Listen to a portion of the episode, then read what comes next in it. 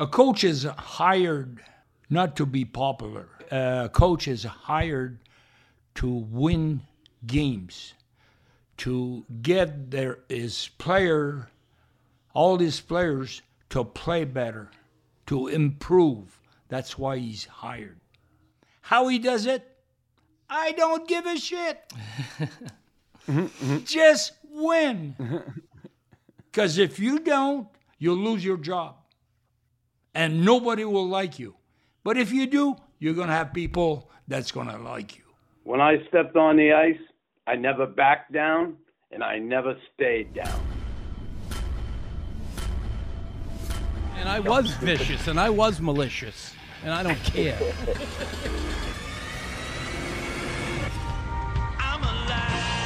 He's a freaking madman. Look at him going to town. That'll be a suspension. That'll be a fine.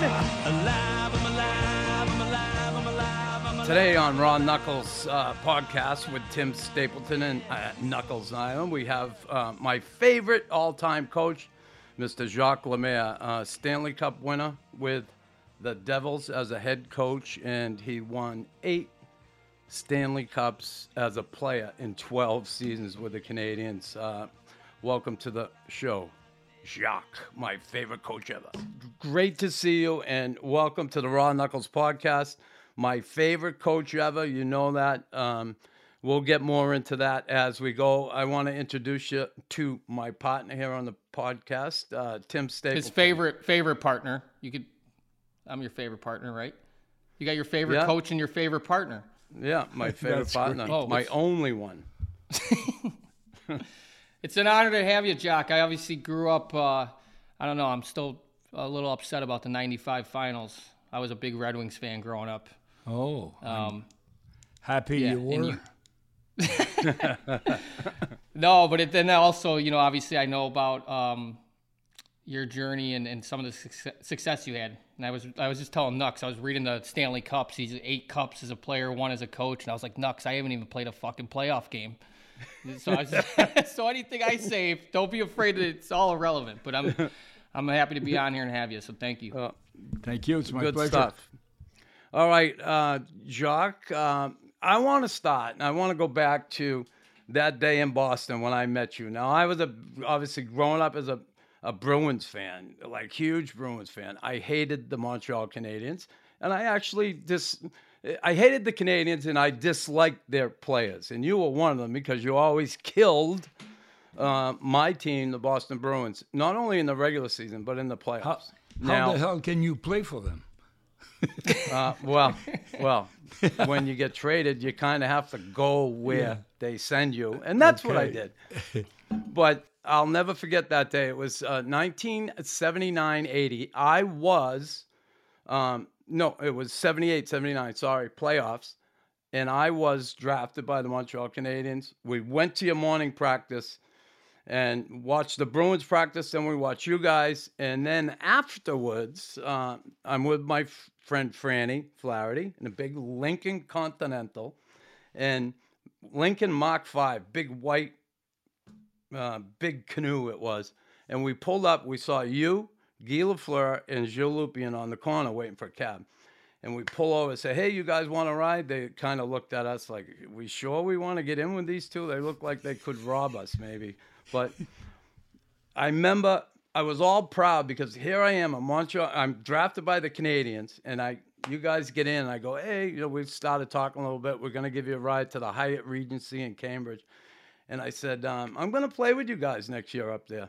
And you guys, uh, you said to me, um, "Oh yeah, how are you going to do that?" And I said, "Well, I was drafted by you guys. I play here at Northeastern University, and I was drafted by the Canadiens last year." And you said, uh, "What round were you drafted?" And I said, "The 17th." And the three has started laughing right in my face, and I'm like, "Oh my god!" I I had no concept of it. It didn't matter to me uh, if it was the first round or the 17th round. I was drafted. I was so happy. You Yeah. remember that day, right? Sure. You know what? Uh, uh, that day was uh, special in a way because you, you meet a lot of people, uh, you know, when you play hockey. And you, you, he was not the first, that say, I'm going to play for Montreal Canadian. But this guy said, I'm going to play for Montreal next year. Yeah. That, that was special. And uh, uh, that was my last year. I went to Europe, and when I came back, I went to see the boys uh, two years after. I went to see the boys at the uh, in the dressing room. And uh, Yeah. who comes behind me? I look at him and he says, I told you that I was going to play for Montreal. I couldn't believe it. Yeah. Oh, it's amazing because if like if that was me and you guys were the moment you guys laughed, I would have just got it. I would have my career would have been over. You would have quit. yeah, I would have quit. no, but it, it's, it, you know, it's just to tell you how, what type of person Chris was. When he had something on his mind, he went for it, and you know, it's all credit to him. And he's been like that as a as a player, a little tougher to handle at different times, but uh, you know, he, he was fairly good because I, I remember at at certain time asking him to do certain things, and most of them I I had success uh, uh, making making him do certain things that I want. The one that I never had success is to fight. I said, Chris, you you got to stop fighting a little bit, and. Uh, I don't know. He was in the 400 minutes, three something high, high threes, and and the year a- after, when I start to ask him to stay on the ice, not to fight, he had more more fights. So uh, th- that's one thing I never could. Uh, Well, You it's know- funny you say that, and, and and this podcast here we're doing today is more about you than me. So, we- and we'll we'll get Well, to we'll me. Start with sure, at you. Yeah, he's already told me everything, Jacques. because so I'm gonna get to you, and I want to get to you certainly as a player. Now, God, uh, when I looked at your career and I look back on it, eight Stanley Cups in 12 years, and you know, I went over and I, I I did a little research on some of the guys you played with, and obviously Dryden, Big Serge, Larry, Bob Gainey, and and your teammates had a, eh, just so much respect for you as a player. Larry said you're the most underrated center iceman to ever play the game. Bob Gainey said the top of the list for people that you would want on your team. You started as a winger. Scotty Bowman said that, man, when I looked at this guy, he could play both ends of the rink. I think that's one of the things a lot of people didn't understand about Jacques Lemaire. They look at your numbers, but you were so responsible defensively. Now, how'd that come about? You understanding at a young age that that part of the game is so important. Everybody wants to score goals. They want to be the hero. They want to be the goal scorer. But you seem to have picked that up at a young age. Uh, you know, I I never thought I picked that up. I just came with the way I was playing. We were playing. Uh, I remember when at young age, ten years old, playing outside, right, uh, not far from where I lived, and in the weekends, Saturday, Sunday, there must have been fifty guys playing on each side and it was pass the puck, receive it, pass the puck, receive it. It was like that all the time. And I, I always played like that. I wanted to pass the puck and move in the open to get it. And maybe the game, came, uh, the defensive game came with that. Part of it, I know. The rest is the organization. How well, you know how we talk between. I'd never been there when you were there in the uh, dressing room, but the players in our time, we never talk about scoring goals because we knew we would score enough goals to win. We just wanted the other team to get a lower number. Let's keep them to two goals. We're going to win the game. And it was always it, it was all the guys do the job defensively. That's what we were uh, talking about. And, you know, you look at all the years, uh, even today, you look at the games. When you get into playoffs, when teams gets into playoffs, everyone bear, bears down defensively. You know, during the season, you, you're going to get uh, six, seven, eight goals in, in a game. Uh, guys are going for goals. But when playoff starts, that's when it, it counts the, the goals against. So, you know, when, uh, you know, there, there's a lot of things to say about this. I, I remember when I was coaching uh, and uh, teams, uh, the Oilers had the, the top guys and, you know, all the big crew there to score goals. Uh, we, we didn't have that. If we wanted to outscore them, you know what? There's no way. There's no way. So our philosophy was more a, a, defensive game, so we know what we do when we don't have the puck. And when we have it, we go. And uh, I know I've been uh, a lot criticized uh, with that, but hey, I still look at the guys today, they do the same shit. Uh, I know. It's no, funny it's we- funny you say that because uh, like it's like the game. The game's kind of. It's like they've tried to, you know, more goals, less fighting. But when it comes playoffs, they, what do they go back to? They go back to those old styles, like the teams that have, you know, the guys that shine are the guys that are going to be finishing their hits, and like obviously, like you said, you bear down on defense. So it's kind of, it's kind of interesting what you just said. there And that's how why- actually is trying to get. That's why it's get it gets tougher for the top players. You know, you, you get guys like Matthews, you know, that type of player, uh, Crosby and all the rest there. By playing tight defensively, by playing well without the puck, you will reduce their perf- their uh, performance, how they will perform in a game. But if it's wide open, these guys are so good. If you give them more room, definitely these guys will fill the net. But uh, that that's a reason too. The teams, coaches, the you know defensive game, the playing without the puck, uh, how important it is today. It always been. So it, it, it's funny the road you took. Now you retired the year I came in, and um, you went over to Switzerland and played there, play a coach. Now that year you retired. It's funny. I, I read the thing. You said you always wanted to do something a little crazy because you never had, and you retire. You, you you turn a contract down here in Montreal. You go over there. You came back, coached at Plattsburgh State, right? Um, and then um, you coached in junior.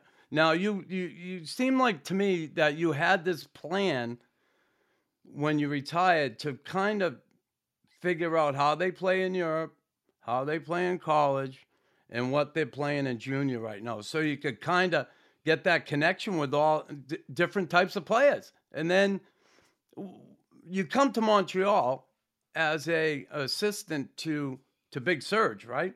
Yep. And and and how did the coaching thing start? Because I, I thought if anywhere you would start is with the Canadiens as a coach, and that didn't happen. You started in management, upper management. Yeah, well, you know, going back to when I um when I left Montreal to go to Switzerland, I, I, like you said, I, I thought it was uh, a little crazy from my part in a way, but I was getting more money over there, playing uh, what 38 games, 28 games one year, 38 the next year, uh, instead of 110. Uh, and you know, I thought it was it would be great for uh, the family and all that. And then I didn't plan the the coaching part. All my life, I just Okay. go year after year, see what's open, and if it suits me and the family, it's fine. Otherwise, I just keep going.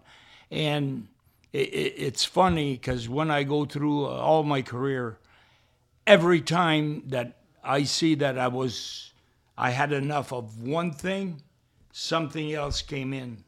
And it was like that for 50 years. That's how it was. And um, when I started to come back to the uh, coaching, um, I didn't I didn't really want to coach in Montreal. I I I wanted to be an assistant. We had so much uh, success in Longueuil that Montreal came to me, Serge and uh, Ronald Corey, and asked me to be part of Canadian. And I told, I asked Serge, uh, what capacity, uh, what exactly you want me to do? Well, he said, if you want to coach, no, no, no. I said, I don't want to coach. There's enough coach in Montreal. There's yeah. enough coaches in Montreal. I don't want to coach. In the but media? I said, I said, they're in the media and they're in the stands. they're, yeah. they're everywhere. yeah. So I said, well, if you, if you, uh, I think I can, I can do something for the players. I can help the the players to to get better. So I said, uh, if you want me as a, an assistant, uh, it would be fine. So um, here we go. He said, yeah, you'll be assistant to to Bob and uh, I go on, and uh, during the season, uh, as you well know, team was not doing well at all. They haven't made the playoff for a few years. Uh, I didn't check it out, but uh, it, it, was it was tough for Montreal. And then uh, Serge was asking me uh, every two weeks, sometime twice a week, to come and coach. He said, "You you would be the perfect type. You know the players, all that. Says, Serge, uh, this is not what I, I signed for. Um, I'm, I love what I'm doing because I think, uh, you know, I can get with the players and get them better and so on. But one day he calls me and uh, we go to a hotel uh, in uh, downtown Montreal. So I was at, I left, uh, I don't know, seven o'clock in the morning and he, he called a meeting with me. I said, "What? A seven o'clock uh, uh, meeting?" I said, "It's got to be something wrong." But you know, I just went with the flow. I got the hotel. Serge is sitting there with Andre Boudrias, and uh, I look at their face when I got in. they, they, they were having coffee, so I look at their face. I said, holy cow, something is going wrong here. But I never thought that I was involved in that, their de- decisions. So uh, I went on and said, and Boudrias talked to me first. Uh, How you doing? Okay. And then Serge, he he doesn't say a word, and all of a sudden, Serge says, "You're coaching tonight." I said, What? And he said, Yeah, you're coaching tonight. And you know, I was I was shocked when he told me how'd that. that make yeah, how'd that make you feel? Were you pissed? You were shocked, no. but were you pissed off? No. No, I I always had uh, uh, Serge was a special guide to me. Always yeah. had so much confidence in this guy everything he, he, he could say, I would buy it because yeah. he has a good head and you know he he knew a lot of stuff. He didn't he didn't had to study it all the time. It's just life that he was aware of, and he was a, a you know a great person to be around uh, when it comes to business and and what to do in the game, and he always had the answer. So yep. when he said that, we, you know, I was shocked, like uh, like I told you, and then I start to, to think right away because I'm going to do it. I'm going to do it for this guy because I believe in him. So I go on and go home. I said, what the hell I'm going to tell the players tonight. You know, a change of coaches every time I went to another team. Your first uh, speech is so important. And uh, I thought about that. Uh, I had no sleep in the afternoon. I thought about that all the time. So uh, I don't remember what I told the guys, but uh, what I, I remember, what it bothered me is how I'm going to address the players so they believe in me without changing a lot of stuff right now. So um, that's how I start, and um, you know, I I always will uh, thank uh, Serge to put me in that spot because uh, you know I had a career that uh, I loved. It was fun. Uh, you know, I always say having fun with good people around you and getting paid, you can't ask for better. How wait? I got a quick question. How was Switzerland? Like I played in Switzerland, and it's like we played the game on rollerblades. Like there was no defense. So like when you went when you went over, when you went over there, what was the game like? Did you have like a panic attack when you? I mean, or was there defense back then? Oh boy, panic attack. yeah, was, no, was, I like, was. What was the game? Listen, like? listen. There, uh, I'm. I can talk about oh, Switzerland. I can talk for for days but I'm just gonna give you some of the stuff that uh, you know that was different, but I, I I loved it. I just loved it. My first day, one of the things, my first practice, I go see the guys. I get in the room.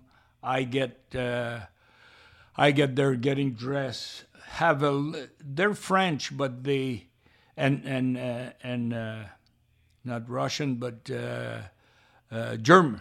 Some speaks German, and uh, most of them they were French. I had guys from uh, 16 to 34 years old. they were working. Most of them were working during the day, and come for practice at night.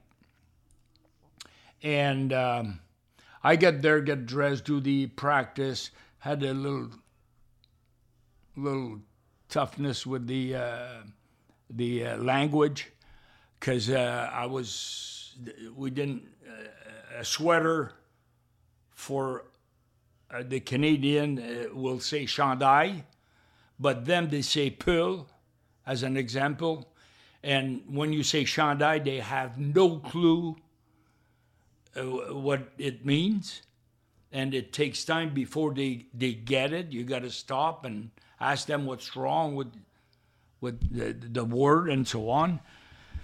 But anyway, I, I go there after I get, I get a shower and then I ask the trainer, "You got a towel?" We don't have towels. And then I said, uh, he said, "You got to bring your own towel." Okay, and before when I got dressed, the underwear, they had no underwear, so I had to keep my own underwear to, uh, uh, you know, under my equipment. And I start to think at, at a time, I said, holy cow, all what we had in Montreal for, I'm coming here for this. And it's, it's full of stuff like that that you know, I realized I was laughing, I was smiling, and saying, "I love it," because you know, I I had the chance at 32 years old to play outside in the snow, snowing, and the game was going on, and I felt like I was 14 years old at, at that point, and uh, once it was. Uh, icy rain, and we played. It was windy. When you got the puck, you were going uh, against the wind, and this way it goes well, but not against the wind. Yeah. So you know, there's so many stuff like that that uh, I remember, and uh, you know, I was like thinking all the the kids, the things that I was doing as a kid and uh, I just loved it. Yeah. No, you explained that well. Sorry, Nux, real quick, because Yeah, that's, that's okay. my most of my career was over. You know, I the, the whole towel that's towel story that happened to me like five times on five different teams. But I uh, a lot of yeah. Now that I look back, and you just reminded me of like how how lucky I was to do all that. So I appreciate you sharing that, and that's hilarious actually. Go ahead, Nux. Sorry. Yeah, you know that uh, just awesome stuff, and you know when thinking of the trajectory of your career, and you know uh, our story together, uh, it was so important to me because, you know, you talked about telling me at the beginning how, hey Chris, you got to slow down, you fight too much, and I almost didn't trust you because I'm like, no, there's no no coach would ever say that to a player, right? Because they don't. If anything, they want Not in those days. Yeah, Not in those in those days. It was like fucking fight more. We need, and that actually that's what happened with me and uh, uh, my the coach after you, and, and my eventual departure from Montreal. But you know, you took an interest in me, and it was awesome because, and Tim, you'd love this. Like I, I, I remember Jacques came to me one day and he said, "Listen, um, why I we did all puck drills when we warmed up before practice. You always carrying a puck. We do the weaving, you know, pass the puck, follow your pass. We do a two man weave, a three man weave, and then we do a three man diamond and warm up. And it was all puck stuff, right?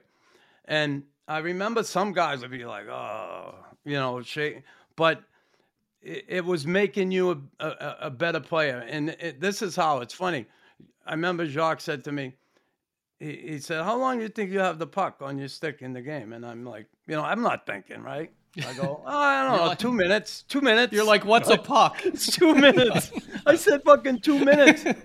And and uh. and he said, What? Well, you, you're not Gretzky, he said. So I, I went, Okay, oh, let me think. He said, No, it's more like maybe eight to 10 seconds if you're lucky.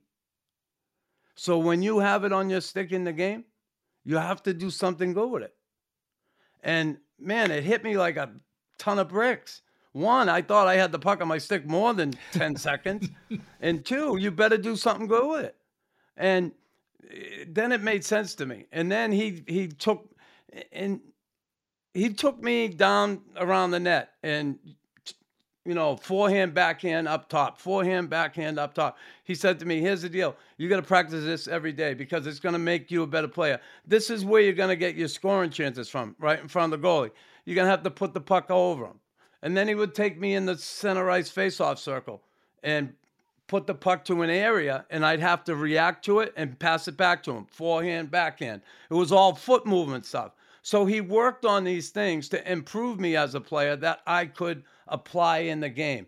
The first guy to ever do it with me, I did have a coach before you that helped me, and you know who I'm talking about, Piton, Claude Ruel, who worked on, on a, uh, Yeah, all the fundamentals with me.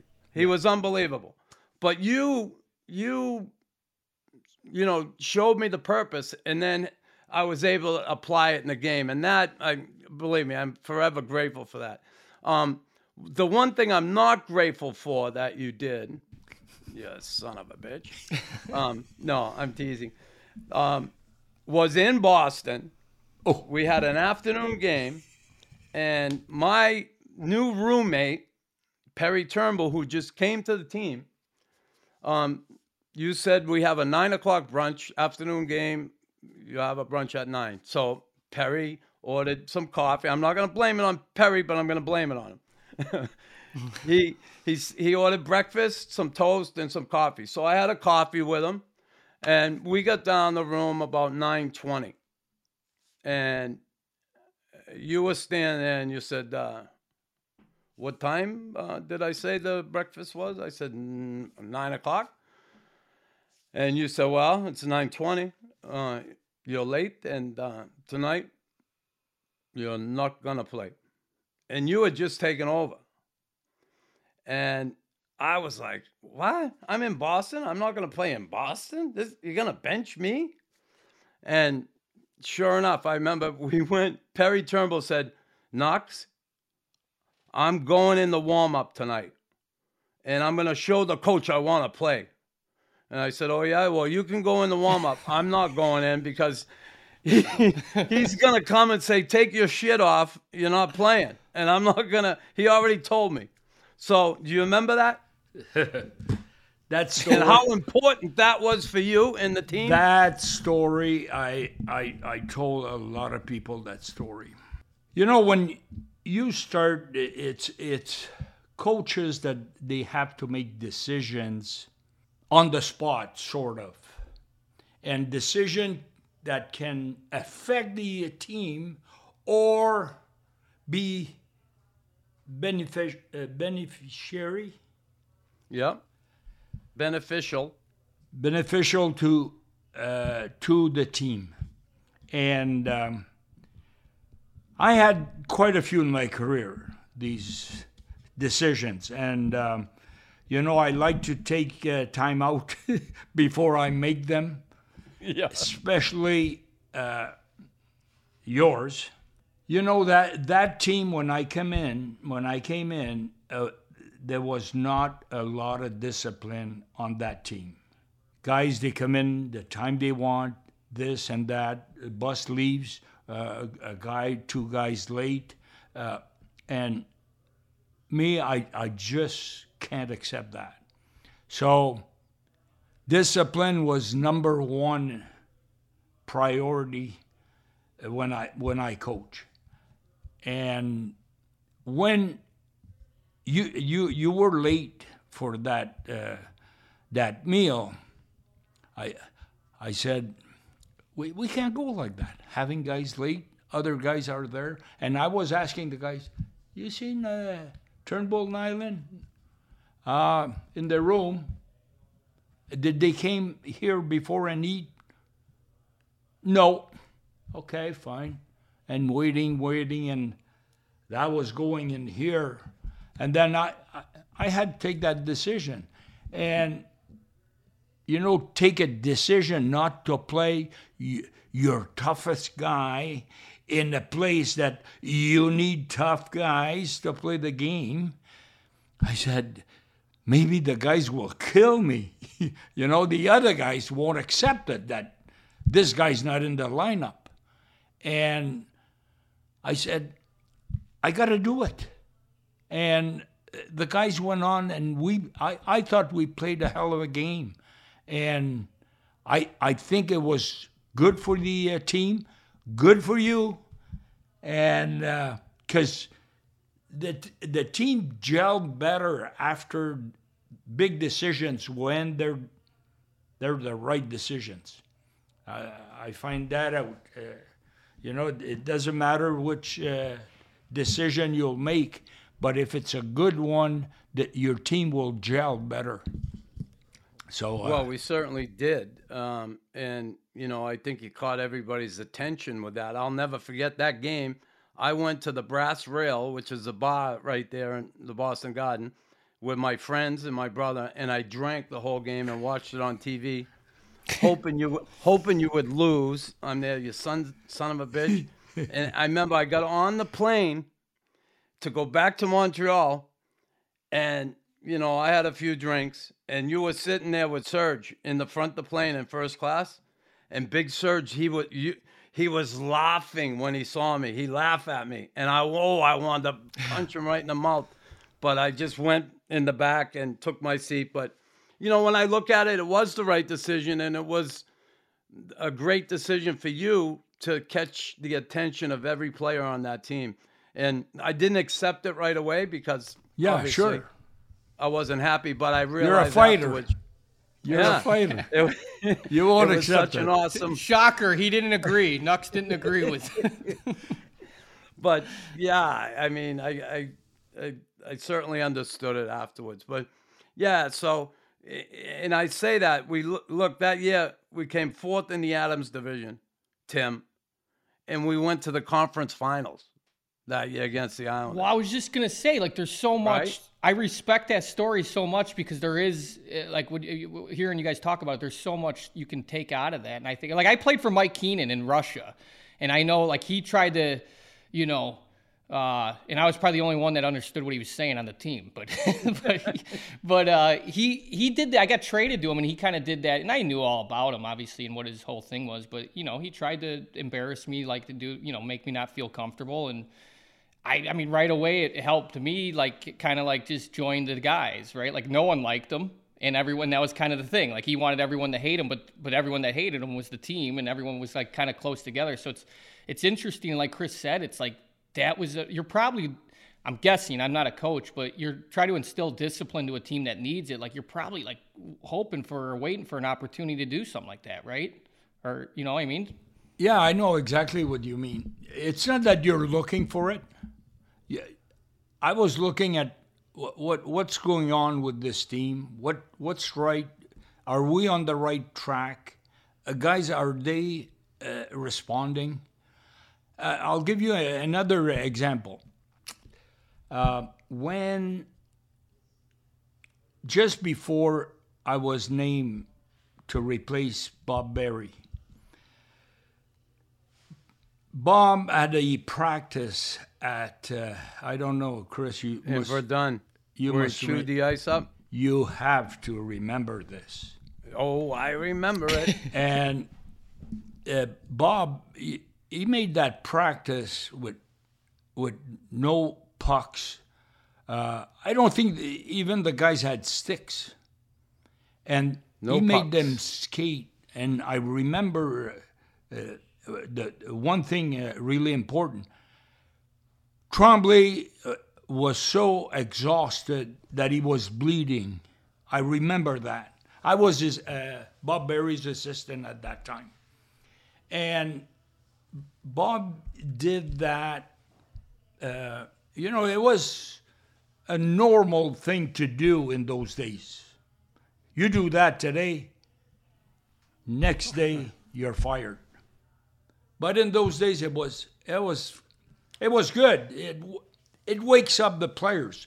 The very few times you do it, it wakes up the players. But after 20 times, it does not wake up the player. It puts the player against you, and they, their performance is, getting worse. So I was uh, I was talking about, you know, you can't punish a guy that works. When when my my uh, first practice, I I remember and and and Chris can elaborate on this. Starting at my first practice, I said from now on, the guy that doesn't put the effort in the game will put the effort after uh, in practices. And Bob tried that, but he had no success because we had guys that didn't want to be separated on the team. This is a good story. The guys, they wanted to s- stick together. We play bad as a team, we skate together. That's was their mentality. So mine was you work well, you go home. You don't work well, you stay on the ice. So, first practice, I kept 12, 13 guys. The other practice, I kept 10. And it was going down slowly like that.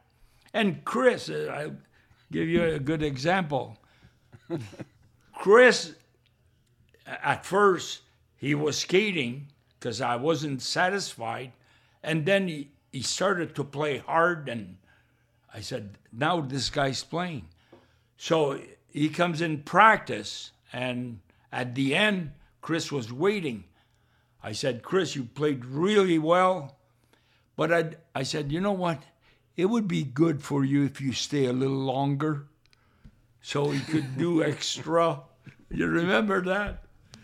Yes, I do. you know, I, the thing is, the guy, when I coach, I, I wanted the guys to understand where I want to go. I, I want them to understand what I want, what I expect from the guy. And I never expect something they can't do. never. Try to get them better, but accept the guys the way they are. So it was it was good. Uh, I, I remember that, and that is the reason why the guys started to, uh, you know, all work hard in games. And I knew if I get all these guys to work at their best, we'll be better. We will be better. Yeah, and you did it early. That's what the, you know. As a player, I can say like I've had coaches, you know, that were they like they let they didn't put lay the hammer down early enough, and by the time they did, it was kind of like you know we didn't we didn't respond, we didn't respect it almost, right? Yeah. So, like That's Chris it. said, I mean, it, even though it sucked that he was in the situation, it was like a huge moment uh, to get a message across to the team, which I think's amazing about that whole story. So, it's awesome. So, Jock, all the well, I want to get to your time in Jersey and how you got there. And my the story I heard was, well, you're in Montreal, okay, and uh, Herb Brooks was coaching New Jersey, and he had it out with Claude Lemieux, and he didn't like Claude. He called Claude a cancer in the room, and anyway, he's getting fired, and apparently Claude Lemieux goes to see Mr. McMullen and Lou, and they said the guy you want is sitting in an office in Montreal, but you're gonna have to pay him to get him to come down here and coach. Is that the story? Well, I heard it from Lemieux. That's where I heard it. Claude uh, told me that after after I uh, I stopped coaching in uh, in Jersey. I met him somewhere, and he told me that. He said, "Do you know it's because of me you went to it?" and he told he told me that story. But uh, you know, again, uh, I I didn't really want the coach, and then. Um, um, when Lou approached me, uh, I said, I'm going to talk to my wife just to tell her that, well, I got somebody's interested. And my kids were, were there, and they all, all at the same time.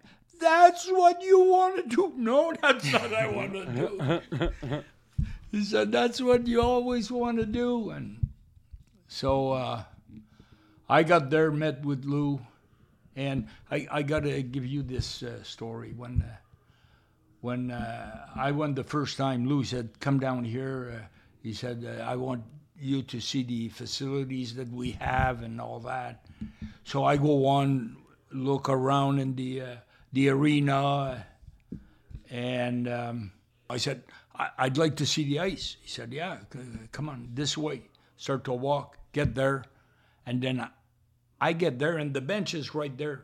I went behind the bench, and um, it, it, it's it's hard to understand from the outside there, but this is really. Uh, I'm talking about that, and I, I still feel it. I go behind and I look around. My body started to inside i had all kinds of stuff going inside. Yeah. it, it was like magic. I- it's funny. Uh, and um, i got out of there and i told my wife i said i made an offer to lou. I hope he's going to accept it because i want to go there. And two years after so- we won the cup Yeah. So, you know, you had all that going on in your body. How about when you signed the contract? How did that feel? Did the body feel the same way? huh? Oh, right? Because uh, honestly, as a player, th- think about it. As a Yeah. player, you, you never got the good money times. I didn't. You know, when we say the good money times, what they are today, and then, and then as a coach, even in Montreal, I mean, you did okay, nothing to sneeze at, but you, you weren't going to be able to retire the rest of your life. And then you go there and you get a, right a very good offer. I mean, it must have been just a, you must have been like, man, what an opportunity! And then you came through for him. That's the. That's when he liked. He knew he liked coaching better than playing. When he signed that contract. Well, it, it was interesting. You know, you, there's a lot of worry. There's a lot of pressure. There's pressure. you, uh, you know, although you're the one that handles the pressure, but the organization can put pressure on you that they feel they have a better team than what what's on the ice. what you're showing. hey, Yeah. we draft these kids. They were great. Now they're not. And we don't win. Now you feel, as a coach, you feel that soon as you hear a, little bit of it. Me, I, I, I always, to try to avoid that, I, I always try to sit with my general manager and see what he thinks of the team, where the team's at, where we're going. So we're on the same page. You know, if we're on the same Yeah. page, it's going to work a lot better than if I think I think that, hey, we have a great team. We should be in the playoffs or fighting for the cup, and then you don't make the playoffs or finish last. Then you, you know there's something that that will break at a time. But uh, that's Yeah. that's Speaking of coaching, did you guys co- you guys coached together, didn't you? Yeah, one Yes, one, we but it was In only one year. Just a one year, one year in and out, like a Mike Keenan in the Rangers. Just one. What happened? no, no. I'll, I'll have is Jock tell you. no, I'll have Jacques I- tell you what happened. as a uh, as a, um, a coach, I always try to uh, get someone that will compliment compliment me, and um, you know, part of the, uh, a good part of the uh, success is uh, the guy I work with. They've done as much as I did in a way because when you do have support, uh, it's a lot easier uh, to work. I started with Larry, and I picked Larry. Larry Robinson. Robinson. Uh, and why I picked Larry? Well, I knew that there was a strong head in Jersey. Well, Larry's in the uh, Hall of Fame. I played 12 years. Uh, at least they're going to listen to us.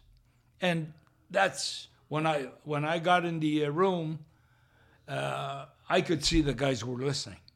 They wanted to know what we what we had to say, and then with what we were telling them, we start to grow. And after uh, Chris came in, uh, Larry, uh, I think we spent four years, and and then I had Chris, and uh, Chris was an, another compliment for me. He was the guy that, uh, well, first of all, if I tell Chris, you do extra with these guys, I know it's going to be done because he's he's the guy that will make it done. He's going to talk to the guys. It's good for them, and and so on. So he was a good compliment for me. Tim, I was only with Jock one year. I came the year after the Stanley Cup. Here's my perception of what happened to me. Okay. And one, um, I, I, did support Jock in a lot of ways, and he was good with me. I I was not a real good assistant coach when it comes to being a guy that's that buffer between the head coach and the players because I'm I'm more my personality is more head coach, okay? And I had a couple guys there that really didn't like me that I played Well, against, and I won't. Eh, let me cut I don't you, have to mention their names. let me cut you off just a second. It's Okay. really hard to coach players that you played with. Okay? Yep. and then you go on to coach them, it's hard. It's even tougher if you fight them. Yeah. yeah. For sure. If I you mean, fight so them had- every game and then you have to Yeah. coach them, it's tougher. And that, you know, I, we did understand it. Yeah, yeah, and some guys uh, certainly made it difficult, but no excuses. I, I didn't get the job done. I moved on. I went and became a head coach in the East Coast League, and and honestly, that's where I belonged. to find my own way. But I, I'm always indebted for that, uh, certainly that opportunity. Um, Jacques, you took a lot of heat. And, and I say that a lot of heat for your coaching style and what you did. First of all, the trap. Everybody, oh, the dreaded trap, the trap. I loved the friggin' trap. I loved playing it. Um, I, I thought it was such a an awesome way to get a group of guys to play as a team and care about the defensive end. And if you were the least bit intelligent, you could understand that you could really create a lot of good offense off of that in the transition game. And you had a lot of success at that uh, with your teams. There's no question. Um, did did that ever bother you? And I, I know probably not. The answer is probably no, but did it ever bother you to hear people, oh my God, the trap, this, that, and they still use it today. They still use it today. If it bothers me, no, yeah. it doesn't bother me. They, I just say to myself, they just don't know the game. That's it. Poor people, they don't know I the game. It. There are four at well, the blue line today, and the other guys at the red line. They were saying we play uh, it was uh, against hockey, the way we played, and and now a lot of times in the game they're one at the red, four at the uh, blue at their blue line. At least we were a little higher. yeah, but yeah. hey, the thing is in one, one, one thing that people's gotta gotta understand a coach is hired not to be popular. A, go, a, go, a coach is hired to win games, to get their his player, all his players to play better, to improve. That's why he's hired. How he does it, I don't give a shit. Just win. Because if you don't, you'll lose your job. And nobody will like you. But if you do, mm-hmm. you're going to have people that's going to like you. And that's how it works. You can do, you, get, you have coaches in the past that things that they were doing, they would probably be in prison today if they do that. But you know what? They They'd were, be canceled. They yeah. were good coaches because they won. But don't don't try to do that today. Yeah, your co- your coffee story today, Chris. You would have yeah, Jock would have been ahead. in jail for that. I I know, really. um, when I guess I, I, look at all those Stanley Cups. You win eight Stanley Cups, right? Uh, as a player, is is any one of them, uh, and as a coach, winning the cup too? Is any one of them more important than the other? Which was like probably for you the as a player? You, you got to have one. As a yeah, player. As a player. Yeah. As a player. Uh, yeah. Okay. Uh, and then as a coach, I want to know the importance. I'll go with the coach right now. All right, go with the coach. This one is the one I wear all the time. Jersey, 95. Yeah. The uh, why? Because all the emotions that I had and what what the guys in front of me there what they gave me the players yeah. what they gave me I, I still have that inside of me and I, I think I'll have it forever that's why I wear this one as a player the one that we beat Philly, I think 76. Yeah. When we beat them in four, I think it's 76. That, yeah, that's when the, they isn't that when the preseason the, the, the season fights. before they they fought. Yeah, you went in and yes, sir. kicked their ass in preseason, and yeah, then you won it. the cup that year. Yeah, yeah. You swept them. Yeah. Uh, that's you know awesome.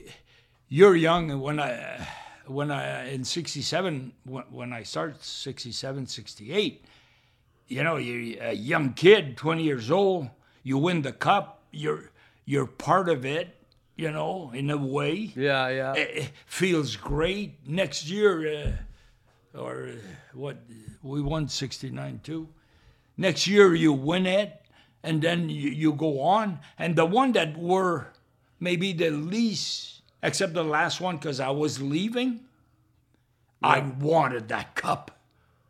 I said, I start with one. I want to finish with, with one too. That would be great. So that one I really wanted. Uh, it, it meant a lot. Um, and, uh, you know, all of them, they have something. But I got to go back to 76. I remember Serge Savard he, uh, before the, the uh, playoffs against Philly. He, he told us, he said, hey guys, if you want to do something for hockey, this is the time. Hockey cannot keep going the way that, uh, you know, the, The Flyers, brawls. the brawls Yeah. and all that. He said, we beat them, we'll change the game uh, as it goes on. And he was right. He was right. And uh, Yeah, it, it took some time. it, it was it happened. Chris. It was so. uh, Listen, we we go there and we start against Philly. The, the everyone was so confident. We'll beat Montreal in four. We hadn't won against them for I don't know two years. Uh, we'll, we'll get them in four, and we beat them in four. Imagine uh, the shock Oh, and the what a glory. feeling. Yeah. Oh, I'm just thinking about like I I I have a hard time choosing like what shirt I'm gonna wear in the morning. Jock's here like I'm gonna wear this Stanley Cup ring today. it's amazing. it's we get so much so great memories it's what what a life Yeah, I know you've had a good one. When you look at eh, family, everything, the hockey. Now, here's a guy that I think a lot of people look at, and I look at this relationship with you and Lou. You have a special relationship with this guy. Not many people get close to Lou Lamoriello. I think we could agree on that. yeah He's he's pretty intimidating, pretty hard guy. But God, you have such a great relationship you two. Why's that work like it does? I mean, you're still with him today. You went from Jersey to Toronto. He had you as a special advisor. Now you're with the Islanders, special advisor with him. Why's that work so good? chris Other than Lou being a smart man. chris i really believe is um, we think alike myself i have uh, a lot of confidence in him uh, what he uh, when I was coaching, he, he, I see him every practice, every day, sometimes twice a day, and talk to him about all my problems. And I knew that he, if I had a major problem, he would help me to solve it, or he would give me a road which I can take to solve it, and I always believed that it was the right way to do it. I have to say, all the guys, the GM that I had, I started, I was really fortunate.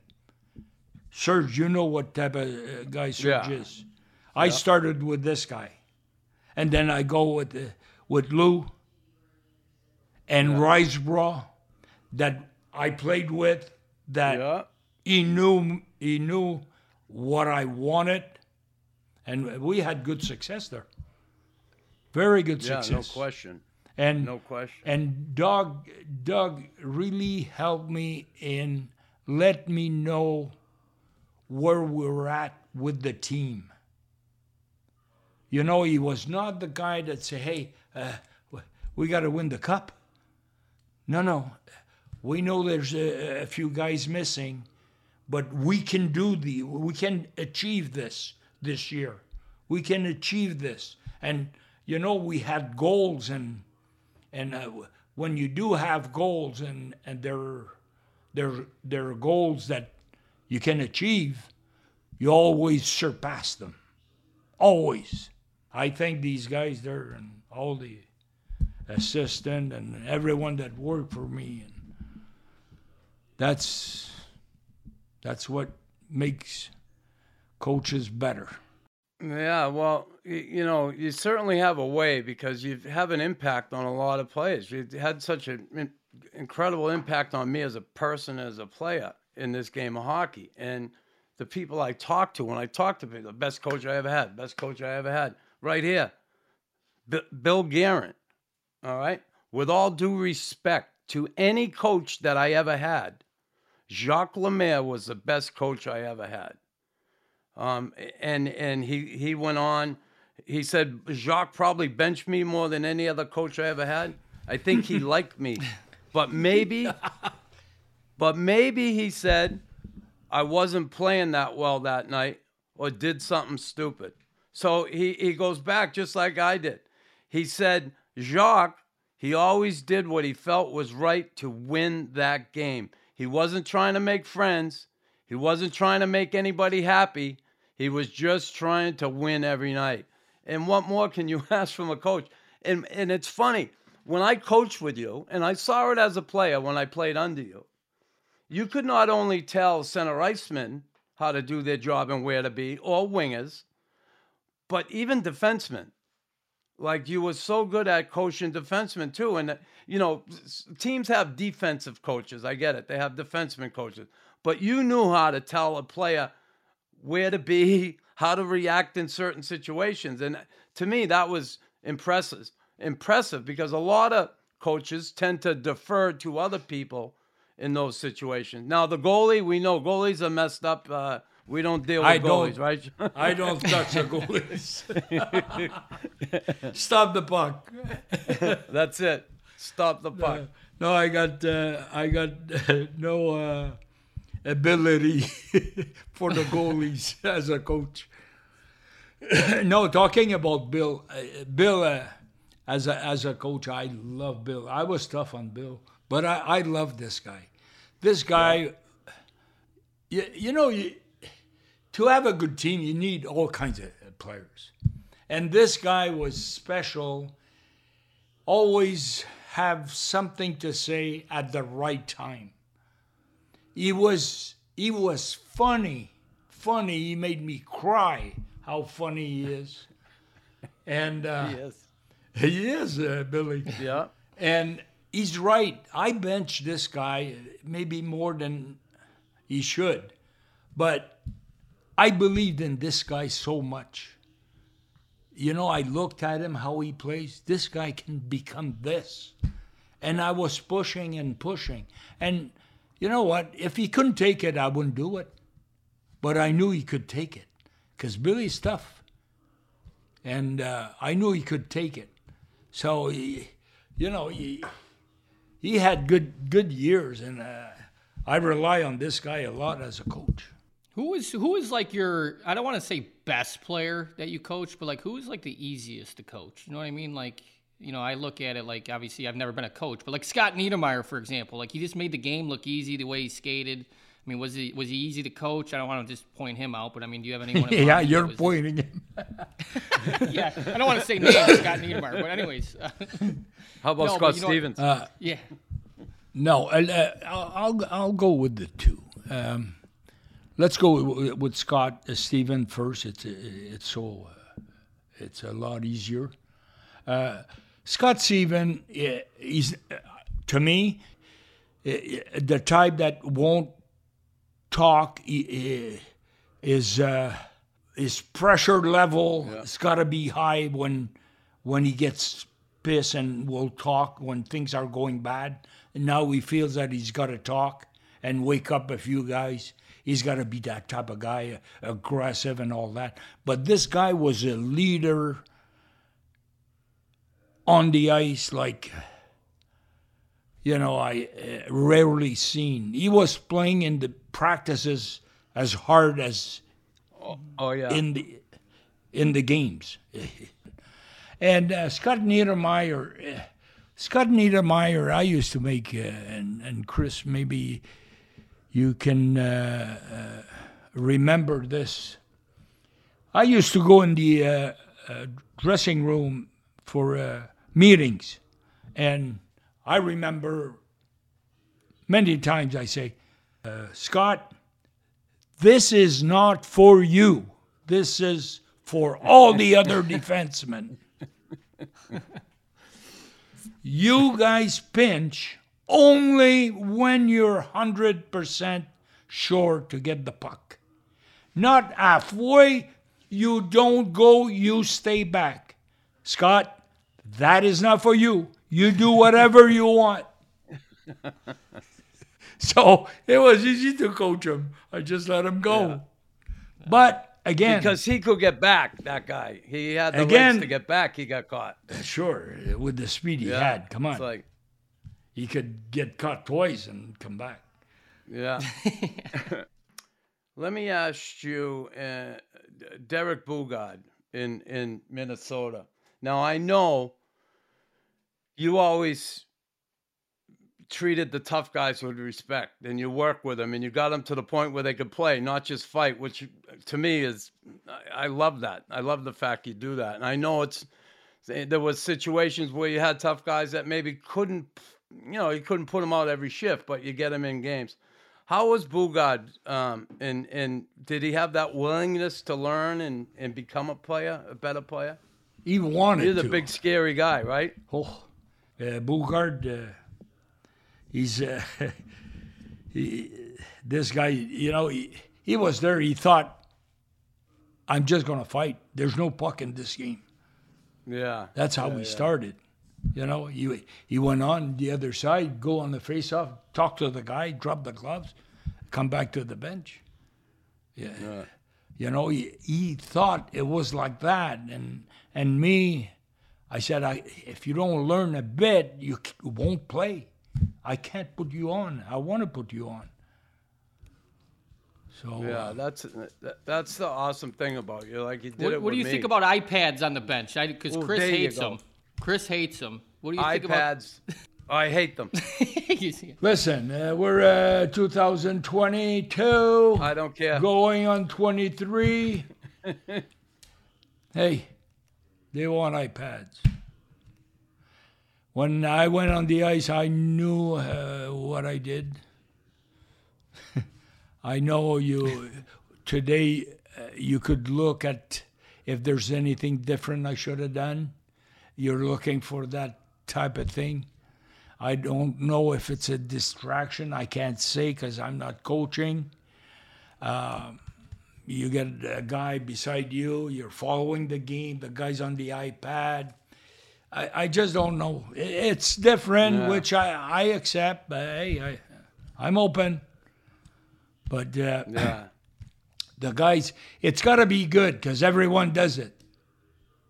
Chris, Yeah, if, I if it wouldn't be good, if it, if it would disturb the player or, uh, yeah, the guy's not in the game be- because he's on the iPad, then it would be a problem. But it seems that every coach accepts it. So let's be it. Yeah.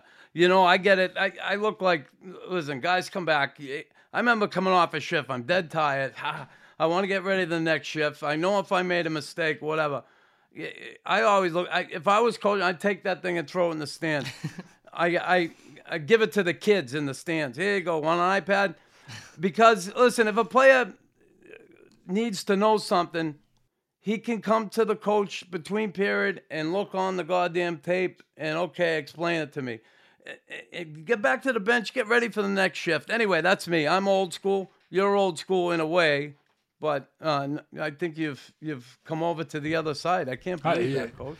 There, there's a, a, lot of stuff that now uh, that is different. so different, and probably I wouldn't be able to coach because of that. And Wow. it, wa- that, you know that's how I feel. But Yeah. you know, it's I, I stopped coaching what 20 years ago.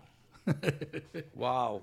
Huh? You know, That is a Crazy. bold. That's a wow. That's a you know I, I don't know what yeah. all what you know the um, it everything changed and y- you got to accept it and I, I i'm looking at now they have on the calendar listen i'll give you an example and you guys make the own uh, your own decision on it in my room uh, uh, in my the coaching room, I had a calendar. Okay. There was practice games, practice games, practice games, practice games, and if one day they get a day off, it would be changed by me, not a week in advance, a day in advance. Tell them that they're. That's how we did it 40 years ago, 30 years Yeah. ago. Okay? Now they have their calendar. Game, game, day off, day off, game, day off, practice, practice, day off, game, day off. It's written like this. So the guy knows no no matter but they're professional. Uh, they're older, they're smarter than we we were. They know when they're going to get a day off. Play good, don't play good. You're going to get a day off. No, that and Yeah. Oh yeah. now tell me tell me which one you would like if you would coach. That's all. That's all what I'm saying. But Yeah. I know the player association and all that, they have their rules, they have their laws, and they went with this. It was accepted, and people deal with it. It's new generation, which is is fine. That's why I'm saying it. It would be tough for me, because when they had a day off, you remember how many days off you had, Chris? Not What? not really. No, you don't, because we practice. No. We Yeah. practice, and when they had the day off, it's because they they really played well and they they brought a lot to the organization. Hey, that was two great games in the weekend. You guys it. deserve. You earn, Earn it. it, yeah. I was, that's what I was thinking. Like I remember, just like coaches, you know, Keenan would do it sometimes, where we'd have a day off, but he would try to take it away from us. He would threaten that day off, and then you know we would all be like, "Yeah, that was a bit," and we would be, Hey. you know, that. I, I agreed with it. I liked Well, it. that's just that there. You know, the I, I many times uh, in Jersey, we had a couple of games in the weekend. On the second game, I say, "Hey, if I see that the game was tight in the second, I used to tell the uh, trainer, just tell one guy that if the the, the coach is thinking about giving a day off tomorrow if we win. I could see the one guy, that's difference. I could see the difference in the third Oh, yeah. period. Because the guys they wanted. Yep. But, yep. you know, I- it was, Oh, that's funny. eh, eh, you know, it's in a way, it's tougher for the coaches. You know, they, they don't have a lot of tools to work with. You know, you, the, the players today, they want ice time. They want ice time. They, they got to Yeah. have their ice time because it's not only goals that's going to get you the money. Ice time will when they negotiate. In in your system, okay, I, I got a couple more questions if you still have the time. I got a few more things I want to ask. You've been so generous with your time, but um, I um, God, I could listen all day because there's so so many things that keep coming up. But as a coach, doing you know when you teach the trap, and and here's my my view on it. It young guys, it's very difficult for because it's hard to get them to be patient. They don't feel like they're doing a, lot if they're playing within that system. Young guys, they have a hard time with it. Um, guys, you know, your average player likes it. The really superstar players or the the better players, goal scorers, if you will, um, I think they feel as if they have to play within that system that it doesn't benefit them on a personal basis. I think those are the two big things a coach has to deal with when he's trying trying to teach that system or i- implement that system. Mm-hmm. Did you find those are the two most difficult things? Oh, yeah. when it Defi- comes to, to the trap. definitely. Those two.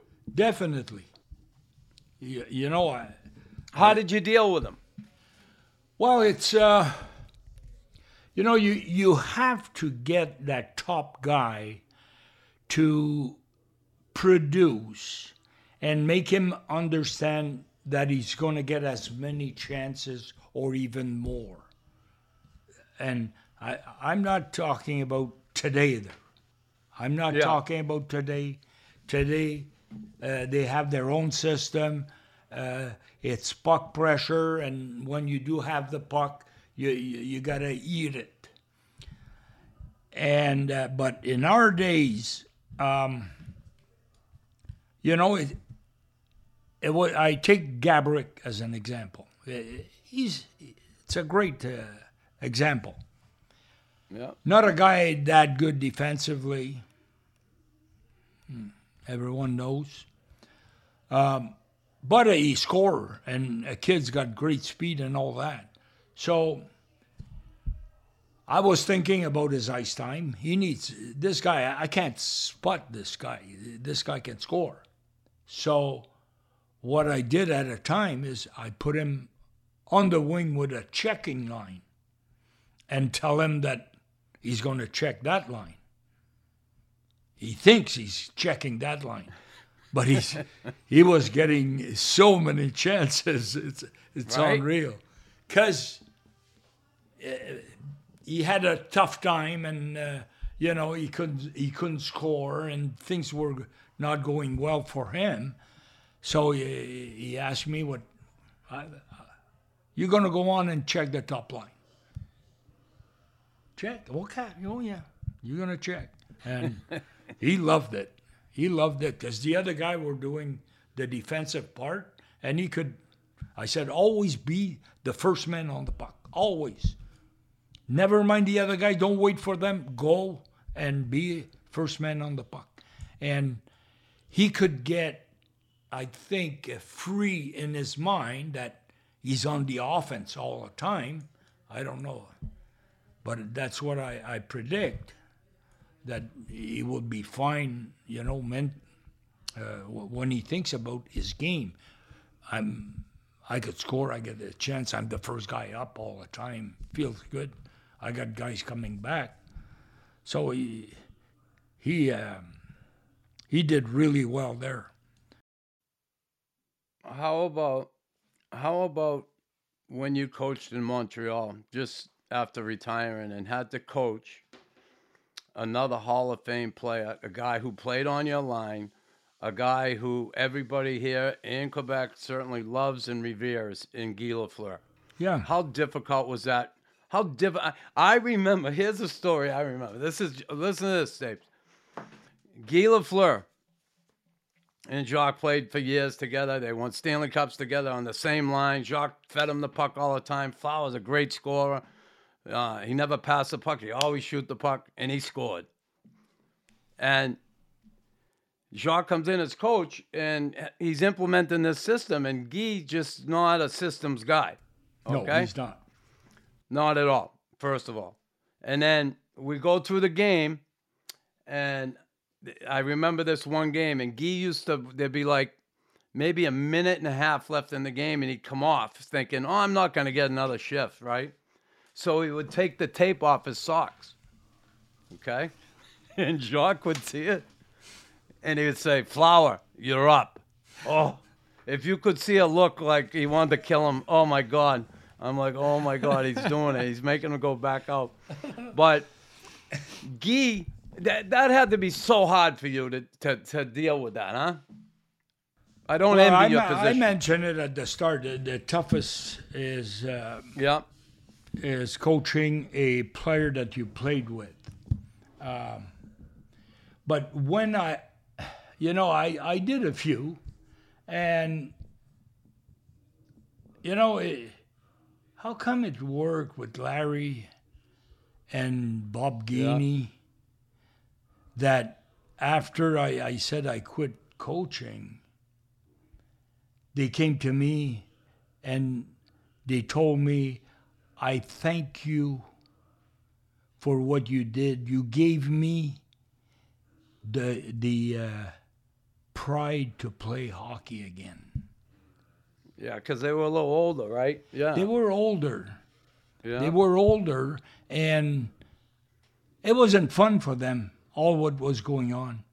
oh, you know, Bob and- after yeah, winning yeah. cups, you're getting older, and then, uh, you know, you play and you start to hate the game, Yeah. and then, you know, he comes in and say, "I love the game again." That that is something, and for others, it, it's not working. But myself, uh, when I coach, I don't look at the individual. I, can't say I don't look at the indi- individual, but I have to say that in uh, overall, overall, I'm I'm not looking. Oh, I'm coaching this guy. I got to do something different. You know, it's what's good to win games what I have to do to win games. And when there's a problem, I'm looking at the individual. Got you. And then if it's a good player, you know that rope, I don't have one here, but you give him rope. you give him a rope. You know, that's what that's what I do when it's a great player. You get a guy like Larry, he's having a tough time, you're going to give him rope. You have to. Because he, he's done something and you know he doesn't deserve to to go uh, you know That's be awesome. pound on pound on. Yeah. So- so I get the short short rope, right? Like I get the short rope. You get a little shorter. You had the rope, Chris. That's okay. You played with it. yeah, yeah. Pittsburgh fan here. I just have a couple questions. okay. The fan. Fan Fan speaking here. in. Barry. Coach, if you had to come back again and you only had a choice to be a player or a coach, you were only allowed to be one of those. Which would you have chosen? Which would you choose? Well, he's wearing the coach's uh, Probably. Stanley Cup ring. so- I said that it'd be tough for me to coach today with all the uh, new rules, uh, not the rules, but uh, the way it's going. I have to uh, pick the uh, player, be a player, because Yeah. Clink. there you go. that means money, Barry. Ching ching Yeah, I got two more questions. You can't cut me off because they can't cut me off because I'm running this thing. Go good. He, own, he owns us. Okay. Two, two more quick, two more quick questions because I ask everybody this two these two questions that um, you've been you've seen it all. You've seen everything. You've seen the great players. If you had to choose, I don't know if you want to do this. If you had to choose your five guys on the line and a goalie, you had to go with your. You got to come down and just choose them. And you had the first five picks plus a goalie. Who would you pick on your? My team. Who- All you the, can pick anybody. You all the ones, Knox. all the ones that I know. well, Anybody. Anybody. Anybody Anybody. I mean, Holy you look cow! at them. Anybody. Oh. Goalie, cow. two defensemen, and the forwards. A, a We've been trying. We've been trying to take this question out of the podcast, but Yeah. our owner. You know, But you can't put Chris on there. I you, you could get uh, ten teams, and all ten. No, would but you can only pick one, coach. Come on. I- I You can do it. Okay, Goalie. I'll try. Goalie. Go right ahead. My first, my first pick, my first pick as a as a uh, defenseman, uh, not a defenseman, a goalie, will go to. I gotta go, Brodeur and Roy. You need Okay, two. You can have those two. Yeah, Yeah. you need two. You got Yeah. it. I got, I got my two. Good. Okay. Uh, defenseman, Now- defenseman. I know there's a lot of good defensemen. God, you have so many good to pick from, but there's one you could just never leave out. He was my hero. He's thinking Bobby Orr. Oh, Bobby Orr. See, I was everywhere except in Boston. Maybe because I don't like Boston. Who's that? Yeah, you gotta you gotta put Orr. You gotta put Orr there, And now we're playing a game, uh, a game with these guys. We're going to play hockey with this guy. Not only what the guy's done, because there's a lot of guys that done a lot. Okay, that if I go and play hockey, I want to change. I want to put another guy, and I go, I'm going to go four from Boston and four from Jersey. Whoa! Ooh, that is huge. Wow. You 'Cause need the- toughness back there. I need toughness. Who, who's the four on Jersey? Help me out here. Was it you? Scotty. Scott Stevens. Scotty Holy Stevens. shit, Barry. Stevens, Okay. Hey, that's Sorry, a that's a long shot there. Yeah. And Now and people Orr get, people they'll say why I was so bad coaching.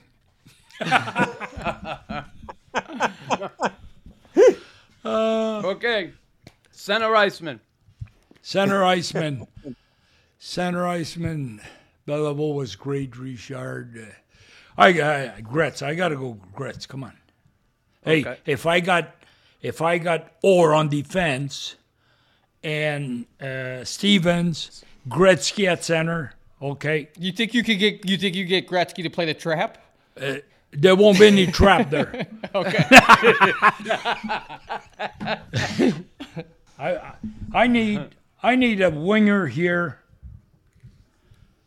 A very solid winger that uh, holy cow. Gretzky, This is good. I'm Yeah. loving this. Gretzky. I I would Lafleur would be good. Uh, cuz he's a scorer. Um Holy shit. No, I was thinking of Lafleur on the right. thinking- Yeah. But I need I need a uh, uh, if I put Flower there, I need Muscle. uh, yeah. You, you know where I'm going with my game. the Islanders. There's a guy on the Islanders that could help those two back in the day from the four in a row. yeah, I'm not giving any names, but nine. Uh, yeah, more more skills. This guy was good, but I'm looking for more. Holmstrom, maybe. Probably should have asked this in the beginning of the podcast. Yeah, should have asked me that yesterday. I would I would have come up. Anyway, I need. Uh, I'll explain what I need. Okay, you guys find it. I need right. a I need a guy on the left or right side. Okay, a guy on the left or right side that will bring muscle, has a a good uh, bon gabarit, yeah, good structure. yeah. and you know he's a player too. So the, the, the, they're not a ton like that, but they they were there were uh, some players I that can can, a few. score.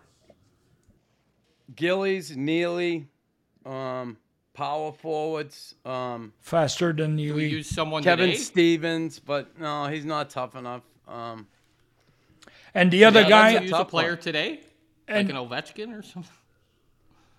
oh, eh, if I can use OV, I yeah, put there you go. I put OV there. That's for sure. There you go.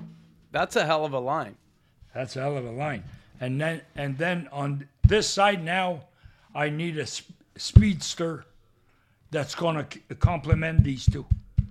So a guy that will go in- in the corners and uh, you know that will bang and and then Well, I'm ready. your- And then I'm ready for any type of game. That- that- What type are of game you want to play? Me, I, I want to play playoff hockey. That's what I want to play. I I got that. Uh, there's no. I want to. I want to play like preseason, so it's a little bit. Easier. Not me. Pre- preseason was worse than anything. It was terrible. It was. Oh, it was the worst. That was I the worst. One, I'm allowed one more question. Yes. Oh, Allowed Go on, Barry. Go ahead. Thank Barry. you. You've won Stanley Cups. The coach. You've won the. I think the fourth most Stanley Cups of anybody. I believe. I think I looked it up. You've won nine Stanley Cups, right? I always wondered if somebody won a Stanley Cup You won so many Stanley Cups. Was it more rewarding as a coach or a player? As a coach. Why is that? Uh, the emotion I, I mentioned, the emotions that, that I had, uh, you know, you get a team that uh, never went far in the playoffs. Um, a lot of time they miss it, and then you go there, and in two years you you get a bunch of guys to play together, and you know, guys that really want to be to. Um, do something and be better. And uh, all of this is in front of you every day games, practice, and you see that players that cries, players that they're so happy. Um, when we won, it's, it's a a memory that uh, you, you just can't lose. You're going to keep forever. That's awesome. I had I had a guy at, la- at last. I was, Chris will will laugh with this one. I had a guy on my team that last few minutes I wasn't playing because of uh, the lack of ability that he had but I wanted to put him in the lineup because uh, he was important to in some aspect. So I remember it was seven minutes before the end for the cup, and I'm looking at seven minutes, uh, and I was telling my, myself, "Oh, he's been good tonight." I'll give him another shift. So he goes on. And then I look at the clock. His turn comes back five minutes. And I didn't want to change the game with a decision that I, I'm going to make. But, you know, the, the guy was, you know, he, he impressed me so much the way he react to everything and his dedication and all that. I, five minutes, I get, I'm going to give him another shot. I want him to be part till the end.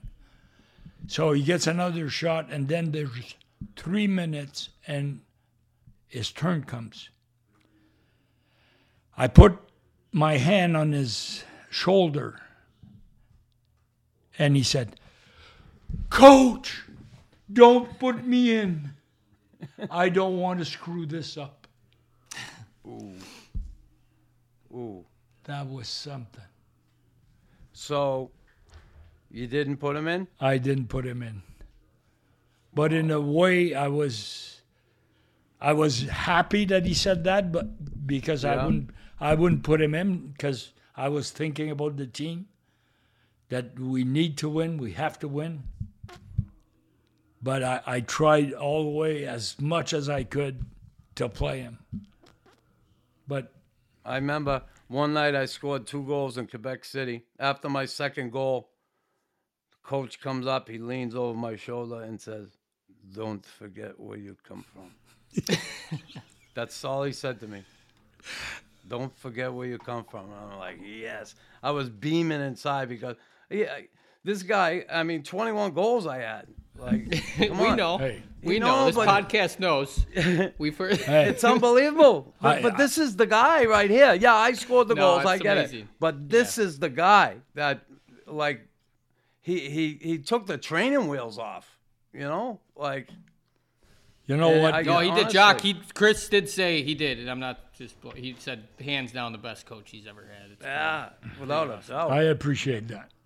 But And there's a y- lot you know, guys. on, on his uh, on on his side, when I took him, I knew nobody talked to him about playing how to play the game. I knew that right away. Yeah. Because when I was telling him certain things, he was doing it You offensively. just had to healthy scratch him to first to de- get him going. Defense.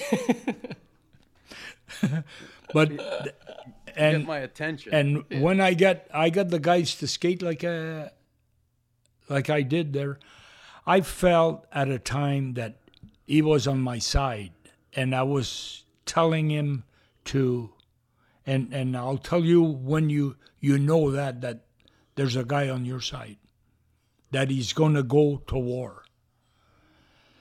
This guy, after practices, I, I was naming the players who's going to skate because I wasn't satisfied.